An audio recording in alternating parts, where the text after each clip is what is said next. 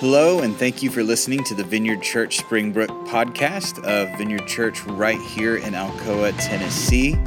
If you haven't already, you can check out our website for more information about our church or find our audio archive with all of our previous messages at www.vineyardchurch.us. You can also subscribe on Apple or Google Podcasts. Now, let's hear this week's message. Hey, so we're going to jump into our scripture reading today. This one is one you guys are familiar with. It's going to be Luke 10, 25 through 37, like the sixth week in a row, man. But in verse 25, it says, One day an expert in religious law stood up to test Jesus by asking him this question Teacher, what should I do to inherit eternal life? Jesus replied, What does the law of Moses say? How do you read it? The man answered, You must love the Lord your God with all your heart, all your soul, all your strength, and all your mind, and love your neighbor as yourself. Right, Jesus told him. Do this and you will live. Looking for a loophole, he asked, And just how would you define neighbor? Jesus replied with a story. A Jewish man was traveling from Jerusalem down to Jericho, and he was attacked by bandits. They stripped him of his clothes, beat him up, and left him half dead beside the road. By chance, a priest came along, but when he was but when he saw the man lying there, he crossed to the other side of the road and passed by him. A temple assistant walked over and looked at him lying there, but he also passed by on the other side. Then a despised Samaritan came along. And when he saw the man, he felt compassion for him. Going over to him, the Samaritan soothed his wounds with olive oil and wine and bandaged them. Then he put the man on his own donkey and took him to an inn, where he took care of him. The next day he handled the innkeeper two silver coins, telling him, Take care of this man. If his bill runs higher than this, I'll pay you next time I'm here. Now, which of these three would you say was a neighbor to the man who was attacked by bandits? Jesus asked. The man replied, The one who showed him mercy. Then Jesus said, Yes, now go and do the same. Our second scripture reading from today comes from 1 Thessalonians 2, verse 8. And it says, We loved you so much that we shared with you not only God's good news, but our own lives too. This is the word of the Lord. Thanks. I gave you one extra to kind of make it different, you know. Um, hi. It's really good to uh, be with you.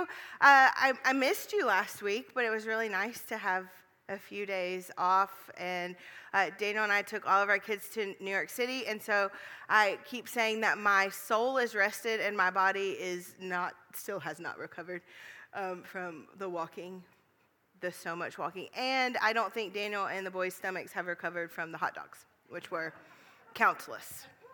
Like at one point, I tried to count, and then I just felt bad as a human counting how, how many nitrates I put into my children's body, but uh, they're cheap. So um, I have one announcement before we uh, j- jump in.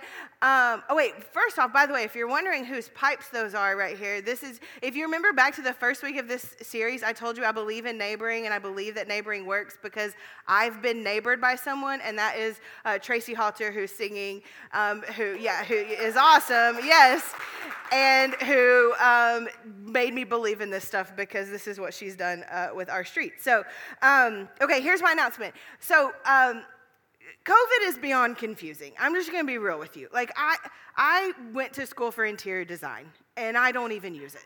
So I don't understand. I'm so I'm it's so overwhelming and so confusing. Uh, but here's to the best of my knowledge some things that I understand. One, we are opening windows because I read an article by a pulmonologist that talked about the risk factor going down substantially just by cracking a window, which is wild, but apparently you know it's the thing. Um, but what I also understand is that it seems like maybe the next two weeks there's going to be a bit of a spike. Um, we already have one. I don't know if you read in the paper this week. We have a mobile morgue at our hospital. And um, because of that, we, we've been, we've literally spent six weeks talking about being a good neighbor. We really believe in this stuff. So here's what we're going to do. For two weeks, as uh, it, it, seems like it might spike in September and go down. So just for two weeks, this is not a permanent thing. Um, we're going to move services outdoors next Sunday and the next Sunday. So 19th, 26th. Um, we'll be up on the hill by the gym where we were last year. If you joined us for any of those, you can bring camping chairs. We'll set up chairs. Um, it might sound like a nightmare to you to come to church outside. It's not. It's beautiful. You, it has the best view of the mountains in Alcoa. Like I, one week, I just didn't want to have church, and I just wanted to be like, stare there and go home.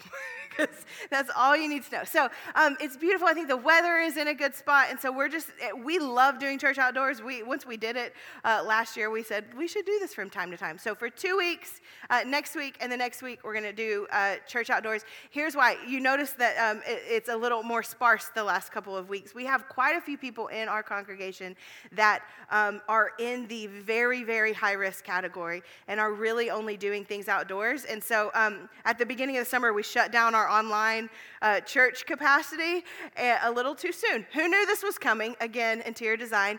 Um, but we shut it down. And so, in order to love and serve the people uh, that are our family that aren't able to come in here, we just want to love and serve them. And so, we're going to move outside so they can at least come for a couple weeks as things try to level off. And we're just going to pray that they level off.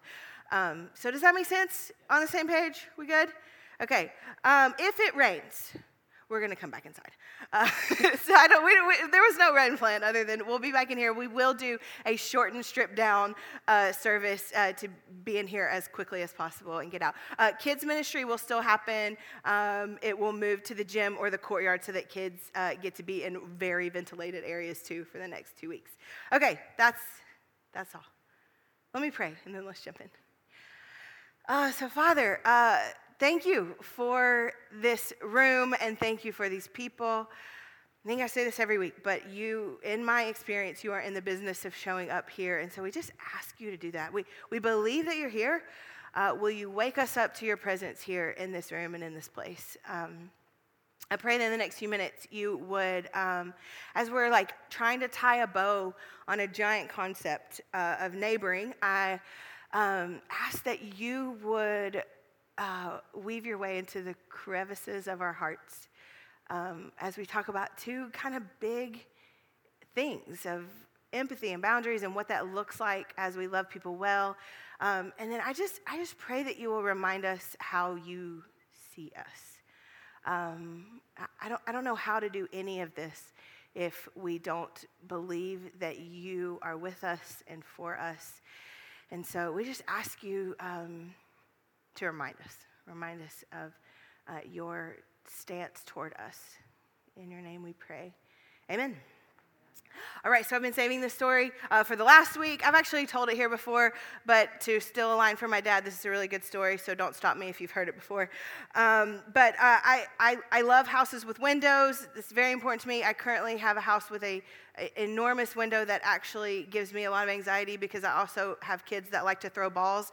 And in my mind, I'm like, this is the world's most expensive window that is just going to get shattered one day. Like, it's just you know, one of those things you know is going to happen. But um, our last house had um, kind of like this, had big windows that went just down the edges of the house. And um, it was great because I could um, do things in the house and let my kids play in an area where when they were little and I could see them outside of the window. And so one day I'm folding laundry in my bedroom. Uh, the kids are playing in our driveway, which we shared uh, with our neighbor, Mr. Dave.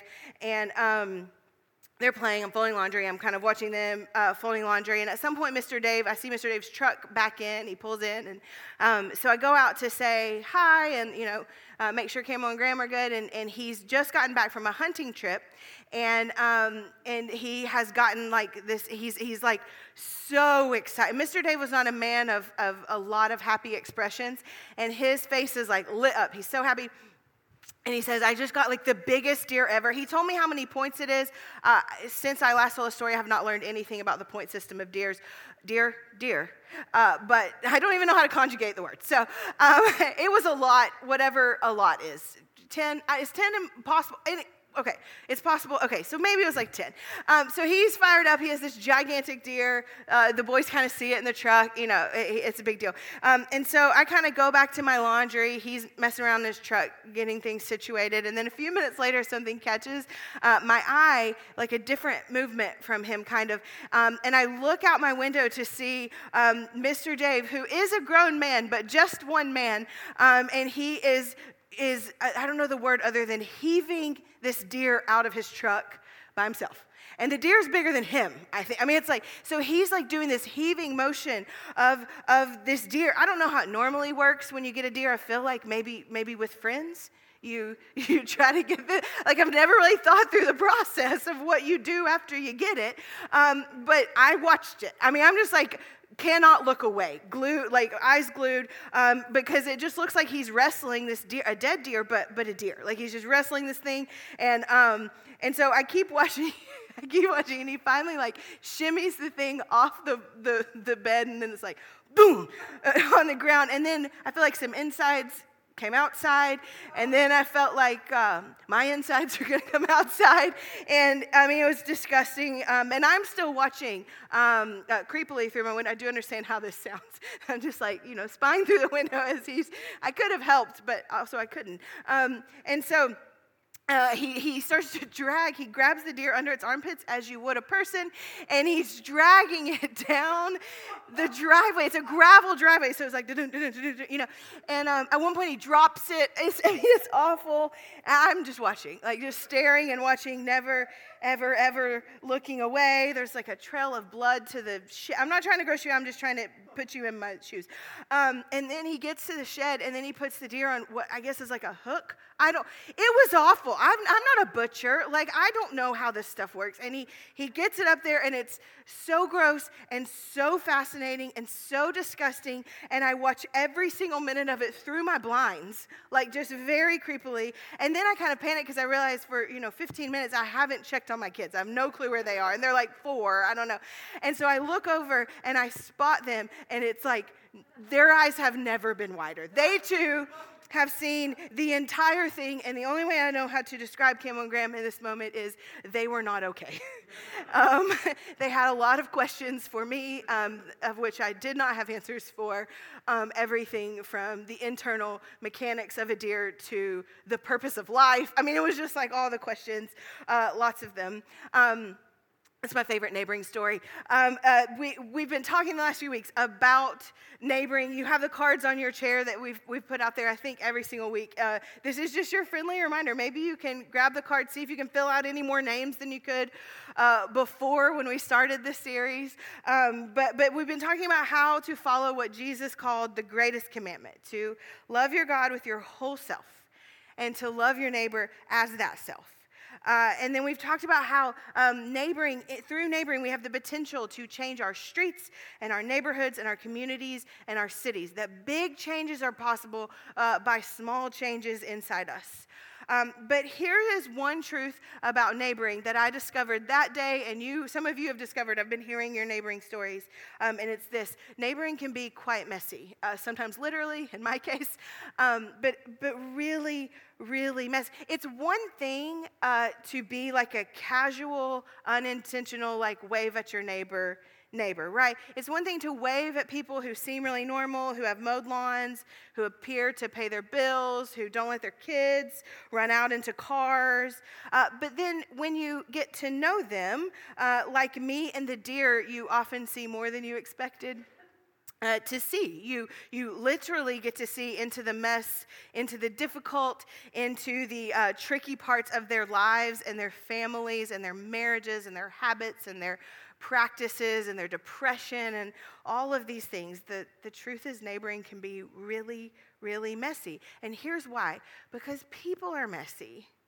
They're really, really messy. And, and so I want to talk today about two different ideas uh, that uh, when it comes to neighboring and the messy parts of neighboring. So uh, the first thing I want to talk about is um, when, when it comes to seeing the messy in the people around us, and that is empathy.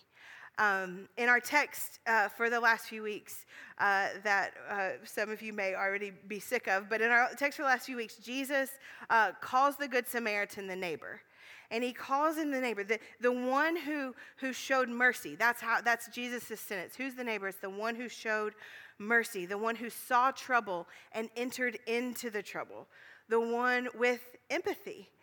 Uh, there's, I think, something for us to dive into as church people here. So, to, to set up the point on empathy, I, I um, saw a video a few years ago that I tried to write a summary of, and I just can't do it better than the video. So, if it's okay with you, I want to show you um, a video that it's less than three minutes, it's really quick, um, that describes empathy better than I could ever do it. It's uh, by Brene Brown who I call her Saint Brene a lot. Um, she is a Jesus follower, but uh, she is a scientist. She is reporting empathy as she is a social scientist. She's a shame researcher.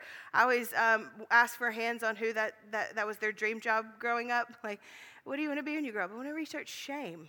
You know, uh, this is Brene Brown. She did. She wanted to research shame. She researches shame. And I love um, when the science uh, and the social sciences and the behavioral sciences match up to what we read in the Bible. It happens all the time if you do research around this. And so uh, here, we'll just show the video. This is what Brene Brown has to say about empathy.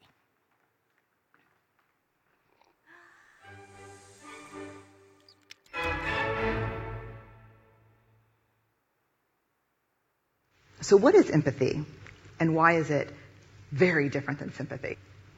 Empathy fuels connection, sympathy drives disconnection. Empathy, it's very interesting. Teresa Wiseman is a nursing scholar who studied professions, very diverse professions where empathy is relevant, and came up with four qualities of empathy perspective taking, the ability to take the perspective of another person or, or, recognize their perspective as their truth, staying out of judgment, not easy when you enjoy it as much as most of us do, recognizing emotion in other people and then communicating that. Empathy is feeling with people. And to me, I always think of empathy as this kind of sacred space when someone's kind of in a deep hole and they shout out from the bottom and they say, I'm stuck, it's dark, I'm overwhelmed. And then we look and we say, hey, climb down. I know what it's like down here. And you're not alone. Sympathy is, Ooh, it's bad, uh-huh. Uh, no. You want a sandwich? Um, empathy is a choice, and it's a vulnerable choice because in order to connect with you, I have to connect with something in myself that knows that feeling. Rarely, if ever, does an empathic response begin with at least. I had a, yeah. And we do it all the time. Because you know what? Someone just shared something with us that's incredibly painful, and we're trying to silver lining it. I don't think that's a verb, but I'm using it as one. We're trying to put the silver lining around it. So I had a miscarriage. Oh, at least you know you can get pregnant. I think my marriage is falling apart. At least you have a marriage. John's getting kicked out of school. At least Sarah is an A student. But one of the things we do sometimes in the face of very difficult conversations is we try to make things better. If I share something with you that's very difficult, I'd rather you say, I don't even know what to say right now. I'm just so glad you told me. Because the truth is, rarely can a response make something better. What makes something better is connection. Whew. It's good, huh? I love that. You want a sandwich? Sometimes a sandwich really does help. Um, uh, so, uh, what Brene Brown says in this is that empathy fuels connection. I love that line. Empathy fuels connection. That's what we see uh, with the Good Samaritan. His empathy fueled neighboring, his empathy fueled his connection. It, it, it has the same potential in us and through us. Uh, the truth is, uh, your neighbors, and again, I'm using the word neighbors geographically, and neighbors, uh, as we defined a couple weeks ago, as anyone who needs us. Uh, they are messy. You have, you have neighbors with political opinions that make you very uncomfortable. I, will pause for an amen if you want. Um, you have neighbors with addictions. You have neighbors with abuse. You have neighbors who are products of addiction and abuse.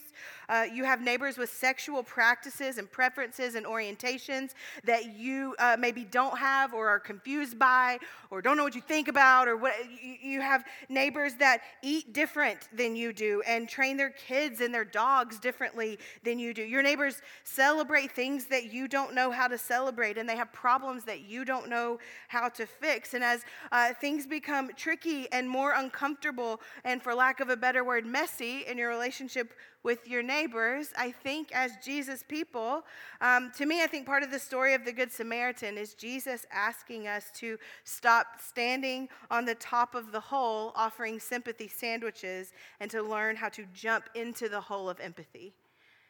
Uh, I think that there have been enough pointers and sandwiches offered from way up on high via the church, right? Rarely, I love what she says, rarely can a response make something better. It's a connection. A connection. That's our fuel. That's our power. When we are, as Jesus uh, people and as neighbors, able to find ourselves in the hole with our neighbors and friends in a healthy way through the Holy Spirit, then empathy becomes our fuel. Our fuel for the four qualities that she talks about, our, our fuel to offer, uh, to, to be able to accept the perspective of someone else, our fuel to stay out of judgment. Uh, that I, I, need that one. Our fuel to recognize the emotions of other people, and our, our fuel to learn how to communicate that. If we want to love our neighbors as Jesus told us to, empathy, I think, is the fuel. It's our starting point. Here's the problem, though empathy is very hard. It's, it's hard to learn. I think all of us ca- carry with us some measure of sympathy. Uh, but climbing into the hole with someone we know well or barely know, that, that's, that's a lot. That's a tough thing uh, for us to learn. Uh, I think for a couple of reasons. One, because uh, people and their problems are really scary. And they're intimidating and time consuming and messy and confusing. Um, and then a second reason that I think might actually be the bigger of the two. I think one of the reasons empathy becomes difficult to us is that I think for a lot of us, we don't see ourselves as having anything to offer uh, when we're in the hole. Uh, that, that one of the crucial components of the story of the Good Samaritan is that the Good Samaritan offered what he could and what he had to the man that had been left for dead on the side of the road. But that took knowing what he had. And it took believing his own value and identity to the point that he broke culture and tradition in order to move into mercy and to move into empathy. And I think for a lot of us, we stay out of the hole because maybe we're in such deep holes of our own that it's hard to imagine that we would have anything uh, to offer anyone else that's in the hole. Um, I want to read a quote from a vineyard pastor named Alan Scott that uh, Chad is borderline obsessed with. Um, and I think it speaks into this so well. This is what he says He says, Our communities, our neighborhoods, our places of work, our communities are drawn to brokenness more than excellence. We try to impress them with our brilliance, but our brokenness and imperfection are our greatest gifts. Focus on sharing your life before you sort it out. You do not need to have it all together before you give it all away. Indeed, you won't find the life you are looking for until you start to share the life you actually have. You won't find the life that you're looking for until you start to share the life that you actually have. Empathy, it fuels connection, but I think it is identity that empowers our empathy when we're able to see who we are as we actually are. That's what empowers us. Our neighbors, they are drawn in uh, not by our perfection, they are loved by our empathy. They are drawn into our brokenness. I, I, I love the second verse we read today. We loved you so much that we shared with you not just the good news of Jesus, but our lives as well. Uh, this is the Lindsay translation of this verse. We loved you so much that in lieu of our brilliance and excellence, we offered you our actual lives, our brokenness, our imperfection, long before we sorted it all out, so that you might see the brilliance and excellence of Jesus. We don't have to be brilliant and excellent because he is. He already is. I need an amen here. I'm preaching really good on this. Okay. Um, what is what is neighboring? It is using empathy to fuel the sharing of our lives how they actually are, holes and all, with our neighbors in their holes, because we believe in the good news and the hope of Jesus. Okay, point number two uh, for today uh, on the heels of empathy. Uh, the second thing that I want to talk about very briefly is that when it comes to the messy of neighboring, uh, this is a practice that we uh, need. Uh, so once we find ourselves in the holes with people, uh, ge- our, our, neighbors, geographic or wider, um, we need a, another practice, and that is boundaries. Um, we're going to talk about boundaries in a few more weeks, but I can't talk about neighboring without talking about boundaries, so we're going to do a, a little mini uh, lesson. Um, I've said a lot over the last couple of weeks that I do not understand the great commandment of Jesus to be a commandment to lead a, bound, lead a boundaryless life. Uh, love your neighbors as yourself does not mean to live a boundaryless uh, life. So, uh, one of the risks of empathy, one of the risks of helping a man half dead on the side of the road or, or of crawling into the hole uh, with other people, one of the risks is uh, not knowing how to get out of the hole once you've gotten in. Anyone else? Um, holes are not when you've been in the hole with someone, that's not like a party you don't want to leave. I went to a birthday party last night that I never wanted to end. That is not being in a hole with someone. You're like, how do I get out of here? Uh, sometimes they feel like a trap and, and it's hard to find uh, your way out. So, how do we love with boundaries or how do we empathize uh, with boundaries? Um, my counselor, when she talks about boundaries, she talks about it like a garden. And I remember her one day, uh, I, have talked about her before. I call her the velvet brick because she is so sweet and so sugary. And then at some point, you're like, Did you just throw a brick at me? Like, where did that come from? And this was one. She looked at me in this sweet voice and she said, Lindsay, part of the reason that you're so dang exhausted is because you have this great garden full of vegetables, but you have no fence and no gate, and anyone can just come take whatever they want whenever they want which was a brick. Uh, she says, my counselor, that a healthy, differentiated life with boundaries is like a garden with a fence around it and a gate. And that we're the ones who control the gate. We're the ones who open and close the gate. Here's the thing the gate should open sometimes. Following Jesus means that the gate should open and people should have access to us. But also, the gate should close sometimes. It should absolutely close sometimes. And knowing when to do that is very, very, very tricky. Um, I want to uh, quote someone else again. It's, it's from the book that we've used as a reference for this series called The Art of Neighboring by Jay Pathak and Dave Runyon. Um, they have something super brilliant to say. Honestly, it feels like sandpaper on my bare skin, um, but this is what they say. I say there is a vital difference between responsibility to and responsibility for someone. We are responsible to love, to encourage, to bless, to pray, to help, but we are not responsible for outcomes. We are not responsible for consequences, for emotions, for reactions, for feelings, or for someone else's choices. Here's what they're saying in summary. When it comes to empathy, uh, to neighboring with healthy boundaries, uh, healthy love is being responsible uh, to people. Uh, that is healthy, while unhealthy love is being responsible for them. I struggle so much with this. Uh, the difference between the responsibility to and the responsibility for is one of my biggest problems. But it's something that we see in the story of the Good Samaritan. The, the Samaritan, he took responsibility to love, to bless, to help the hurting man. He dressed his wounds, he fed him, he took him to a nearby inn for shelter. And then, and I think this is a very important part of the story for us to see, it is crucial, then he went back to his journey, right?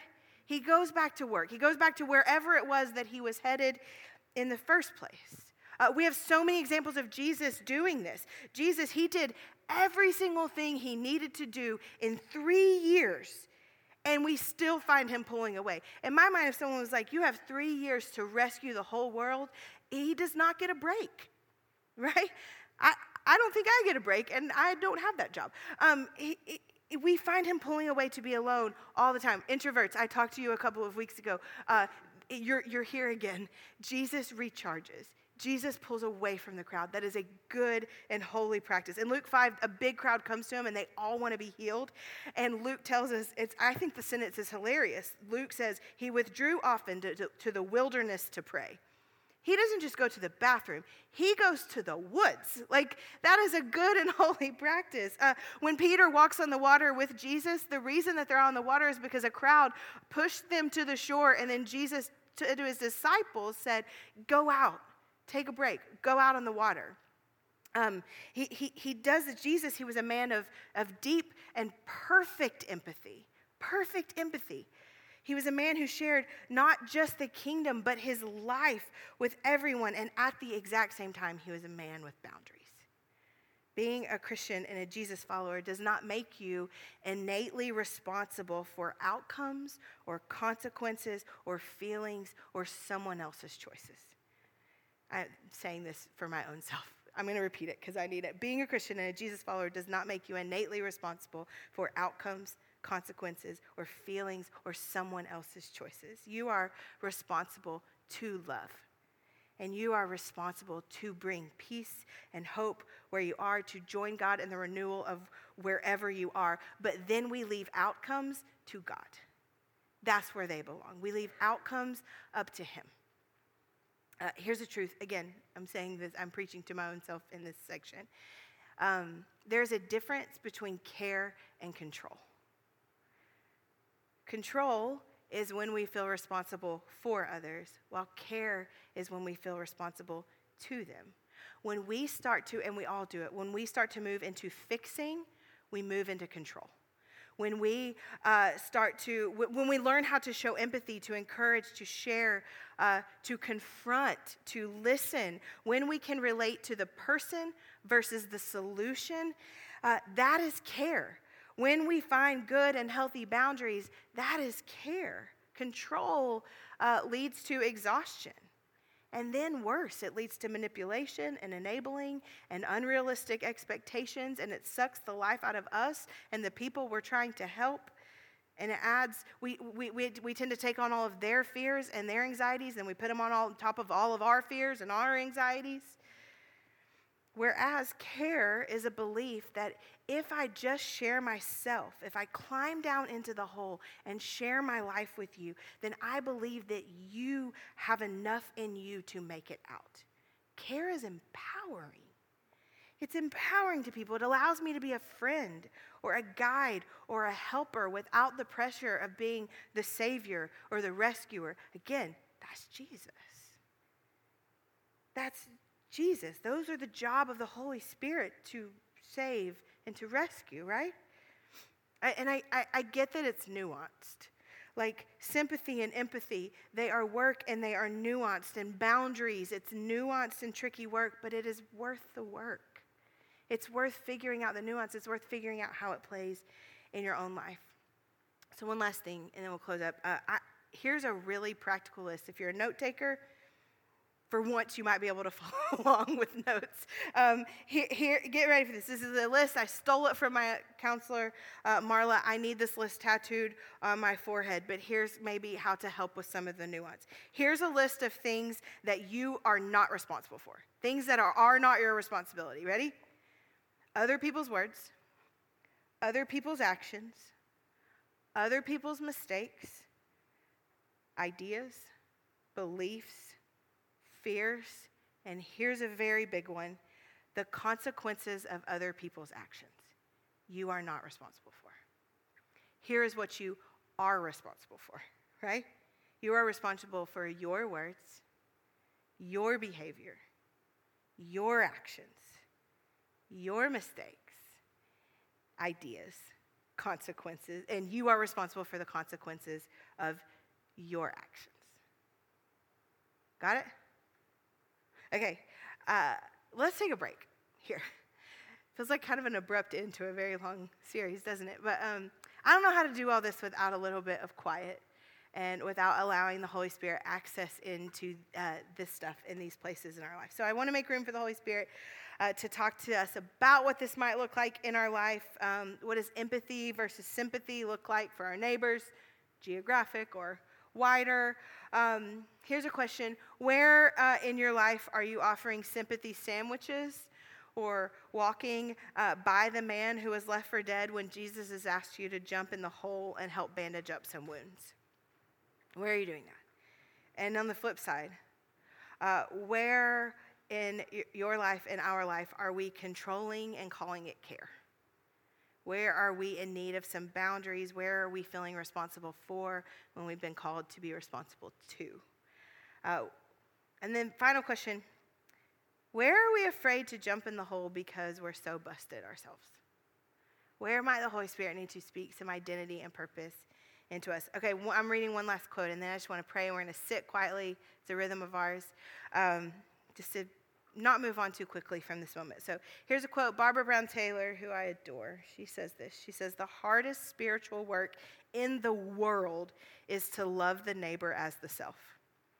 To encounter another human being not as someone you can use, change, fix, help, save, enroll, convince, or control, but simply as someone who can free you from the prison of yourself if you will allow it.